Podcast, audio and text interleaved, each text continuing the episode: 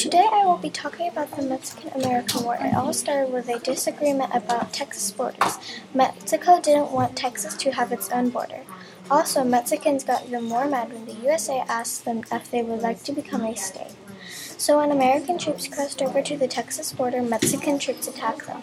President Polk declared war on Mexico. Many saw this as a chance to take control of California.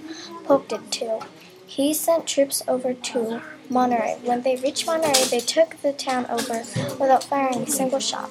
Mexico troops were spread too far to take back Monterey from the USA. The Battle of Buena Vista happened on Feb 23, 1847. After the Battle of Monterrey in September 1846, Pope ordered the bulk of Taylor's veterans and regulars to join the expedition under General, General Winfield Scott, who would land at Veracruz and at March, Mexico City, General Winfield Scott won many great victories in this very war. This success was in spite of the fact that Mexican troops were outnumbered by American troops were outnumbered by American Mexican troops. In most cases, in September 1847, after the masterful overland campaign, Captain American troops under Scott captured Mexico's capital. Mexico City and the fighting ended. The Treaty of Guadalupe Hidalgo sealed the American victory in 1848 and returned for 15 million.